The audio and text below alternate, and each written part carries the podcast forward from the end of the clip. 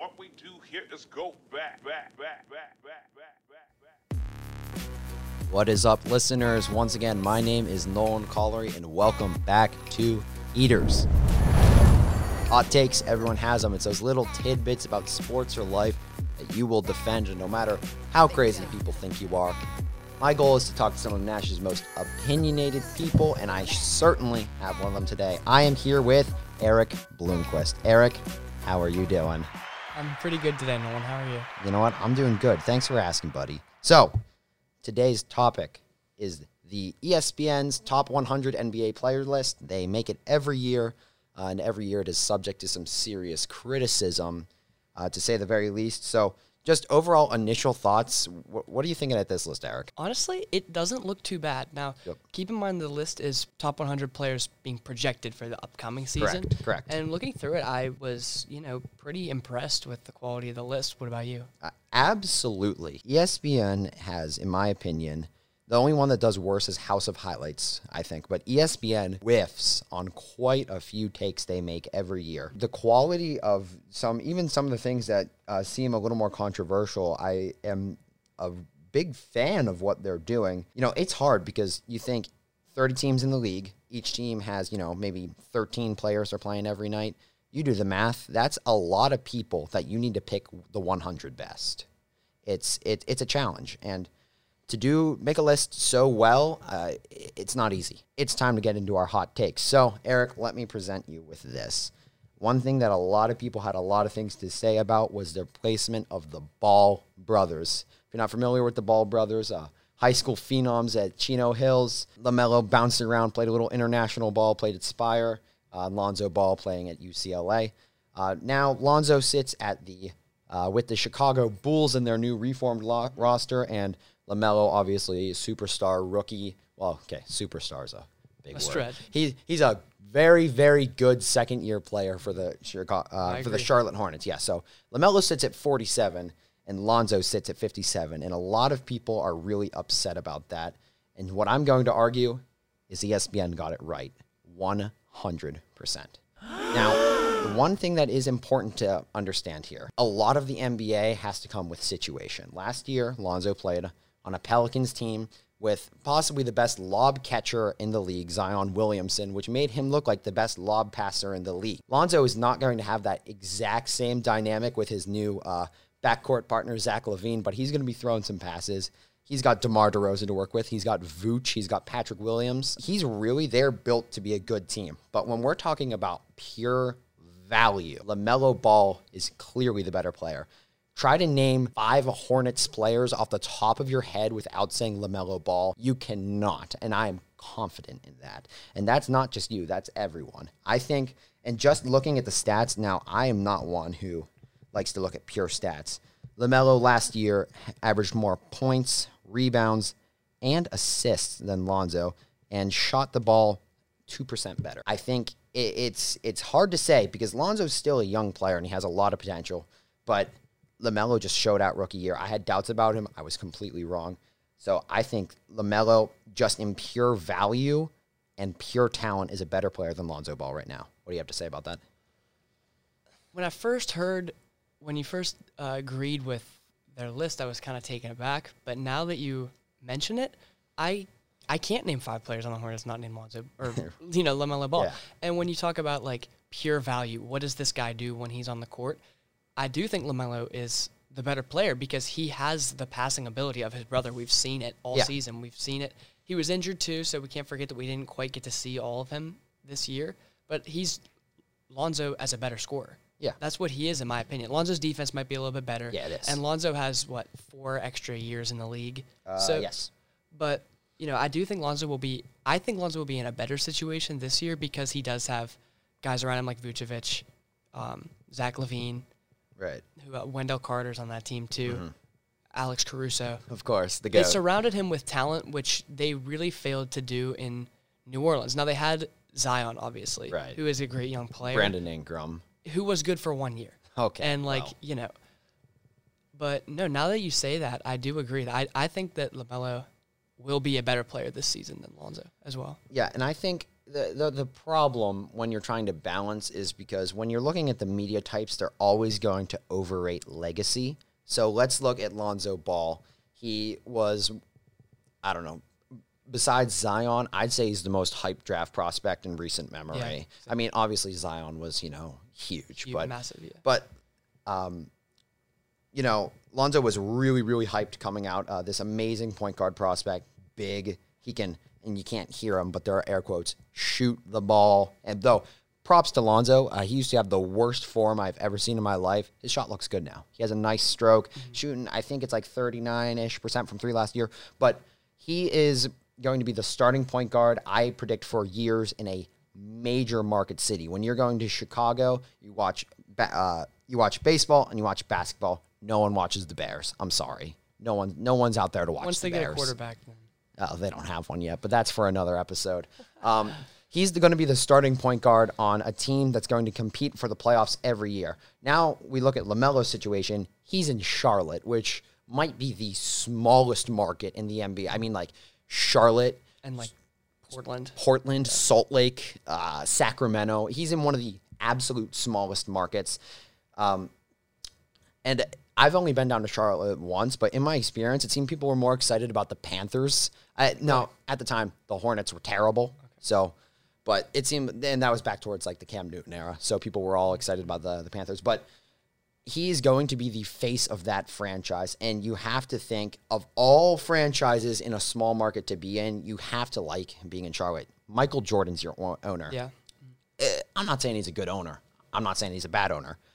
But you have, if you don't say the greatest, then you say the second greatest basketball player of all time as your owner. That brings in media. We don't know if they're going to be good. I don't know. They have a fun young team, but in a vacuum, right now, the whole point is I think that despite Lonzo having this, you know, fantastic opportunity to be to, fantastic opportunity to be part of a playoff team in the East, which I don't expect the Hornets to be. LaMelo has LaMelo's going to be a better player in a vacuum. So I will present it just as I just said one more time. ESPN ranked Lonzo Ball 10 spots lower than his younger brother, and I think that is absolutely the right call. Erik, what is your final word on that take? I'm gonna say I agree. Oh, yeah. What do you want to talk about? All right. So let's take it back a year to the bubble, the bubble year in the playoffs, right? Mm-hmm. Everybody remembers it was crazy. Young teams were running wild. Yeah. right. Many leads were blown in that bubble in Orlando, including one by the infamous Los Angeles Clippers. I, I know where this is going. As we all know, the Clippers until this year were incapable of reaching the conference finals, Right. despite having some of the greatest and most memorable teams oh, yeah. you know, Lob, Lob City. City. Exactly. Even with Kawhi, Yeah. first year. I mean, it was just you know, honestly, kind of alarming the fact they couldn't even reach the conference finals, Oh, not the NBA finals, Yeah. not win a championship, Yeah, no, no. reach the conference finals. No, you, right? ha- you have a point. so, um, and we all know about their second best player, playoff, aka way off, Paul George, playoff P. Playoff P. Right. Scrolling through this, if I told you to guess what number Paul George was ranked on the list, you'd probably guess somewhere around, you know, late teens, early 20s, Okay. going down to the 20. Of all the players in the NBA, Okay. Okay. ESPN has him at 12. Mm-hmm. And I would say, okay, that's not bad, right? 12. I mean, you look at the, some of the guys he's put above Chris Paul, uh, Jayson Tatum, which that's not what I'm going to be talking about today, but that's right. Devin, Devin Booker. They're, you know, good scoring players, and they think that, you know, um, Paul George is, is better, will be better than them Yeah. this season. But today, my argument will be about none of these flashy players, none of these superstars on their team, but rather the, in my opinion, one of the best number twos in the league, Khris Middleton. What? At number 19, Khris Middleton. Right. Keep in mind, Paul George and Khris Middleton are both the second option on their team. You agree okay. with, you agree yes. No, with that? that's correct. Okay, because obviously, whatever team you put Giannis on, aside from the Nets, he's going to be Fair. the first option. That's fair. Paul George, second option on the Clippers team, which with Kawhi injured, still managed to, you know, get Yeah. pretty far. Good team. we all know Paul George is at the stage in his career now where no one cares what he's averaging. No one cares what he does on a nightly basis.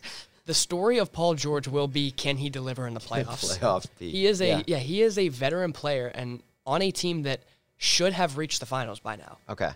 Blown leads and you know things like that have have stopped them, and at this Right. point, it's just it's a little bit you know alarming.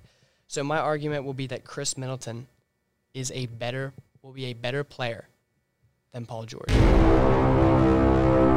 Khris Middleton as the second option on his team was still you know was able to help them win the championship. Not an easy feat. Beat the Nets, right? And beat the Suns in the finals, right? Right. This man is the second option on his team, routinely showed up every single night, delivered, hit clutch shots way more than Paul George ever has, right? I mean, the only memories I have of Paul George in the playoffs in the past, you know, years is just shooting and hitting the side of the backboard. That's when you ask me Paul George in the playoffs, that's what I think about. What I think about is the bubble. I think about blown leads. You know what I mean? And now we're at the point where Khris Middleton, the second option on a Bucks team that aside from Giannis doesn't have any real superstars. You Yeah. know what I mean? Yeah. Is able to to on some nights lead that team to the Yeah. finals. There's nights where Giannis goes down, where Giannis gets injured, where Giannis doesn't have a great game, and Middleton routinely shows up. He does his job. He scores. He's not the fanciest guy in the world. He's not going to make headlines. He doesn't draw the media attention, but that doesn't mean he's a worse player. And I think he's set to make a leap in his career. And I think that Khris Middleton will be a better player than Paul George this season. All right, so it's hot. That is the hottest take we've heard on the show yet. So I'm just going to run you by some numbers, just with with no. I think you'll be able to know which is which, but just for the average listener, I'd like, them to think too. Player A, player B. Which set of stats sounds better? And I hate people who go purely on stats, but just which set of stats sounds better. So player A, uh, last year averaged on in 33 minutes, he had 23 and a half points, shooting 46.7% from the field, uh, 6.6 rebounds, 5.2 assists. Our other player, player B, on thir- uh, also 33 minutes, has 20.4 points, 47.6% uh, from the field, six rebounds, and 5.4 assists. Very, very similar stat lines. Basically, player A is scoring a bit more on slightly worse efficiency. Who do you think's who? When you read it originally, I thought A is Middleton. Okay, Is that is that correct? you're actually wrong. I'm wrong. A is Paul George. Okay. I think that Paul George is one of the most disrespected names in sports right now. I think that there is validity to calling him playoff P in some circumstances. I'm a huge Oklahoma P? uh, playoff P, way off P, pandemic P. Uh, I'm a huge Oklahoma City Thunder fan. Yeah. So I have very mixed feelings on Paul George. He had an MVP year, said he loved Oklahoma, and then left for Los Angeles. So you have to understand where I'm coming from. I don't as as a fan, I dislike Paul George. However, Paul George, outside of if you're looking, maybe I'll say healthy Klay Thompson because we he, we haven't seen him play in two years. Healthy Klay Thompson, healthy James Harden. I'm taking Paul George over any other second option in the NBA right now. No question in my mind. Anthony Davis. I'm taking Paul George over Anthony Davis as a second. St- Anthony Davis is a player that you build a team around. And don't get me wrong, enough talent. Uh, LeBron James is able to take the role he needs. If you watched him on the Heat, there were nights he was scoring 36 points a game, but there were nights he'd score 24 and get 11 assists because Dwayne Wayne had 40. I, I think that LeBron is able to play off Anthony Davis like no one else in the league possibly could. The the thing about Paul George, he gives you this level of defense. Again, Middleton brings you this. Yeah. The pretty solid playmaking for the wing position. You know, he plays anything from they, these guys both play anything two to four really. Um, but it's really for me, and I feel like it's getting underrated. Not not necessarily in the clutch, but Paul George's ability to create momentum and make these big plays. I mean, he's gone down since his leg injury. Uh, don't look it up. USA basketball, gruesome, gruesome injury. Paul George, he used to be back in Indiana, if not the one of the most explosive players in the league. Uh, he can't do that anymore. But I think Paul George is becoming underrated. So Okay, that's fair. so uh, that's that's what I have to say. So what what's your take? Give it to give it to the world again. Just Khris Middleton will be a better player than Paul George. and I'm going to disagree with you. That is all the time we have for today. I'd like to thank Erik for coming onto the show one more time. Thank you, thank you. Yeah, we'd love to have you back another time. That's all we've got. Thank you for listening in to Heaters. May your school lunch stay hot, but your takes stay hotter. Stay saucy, Nash.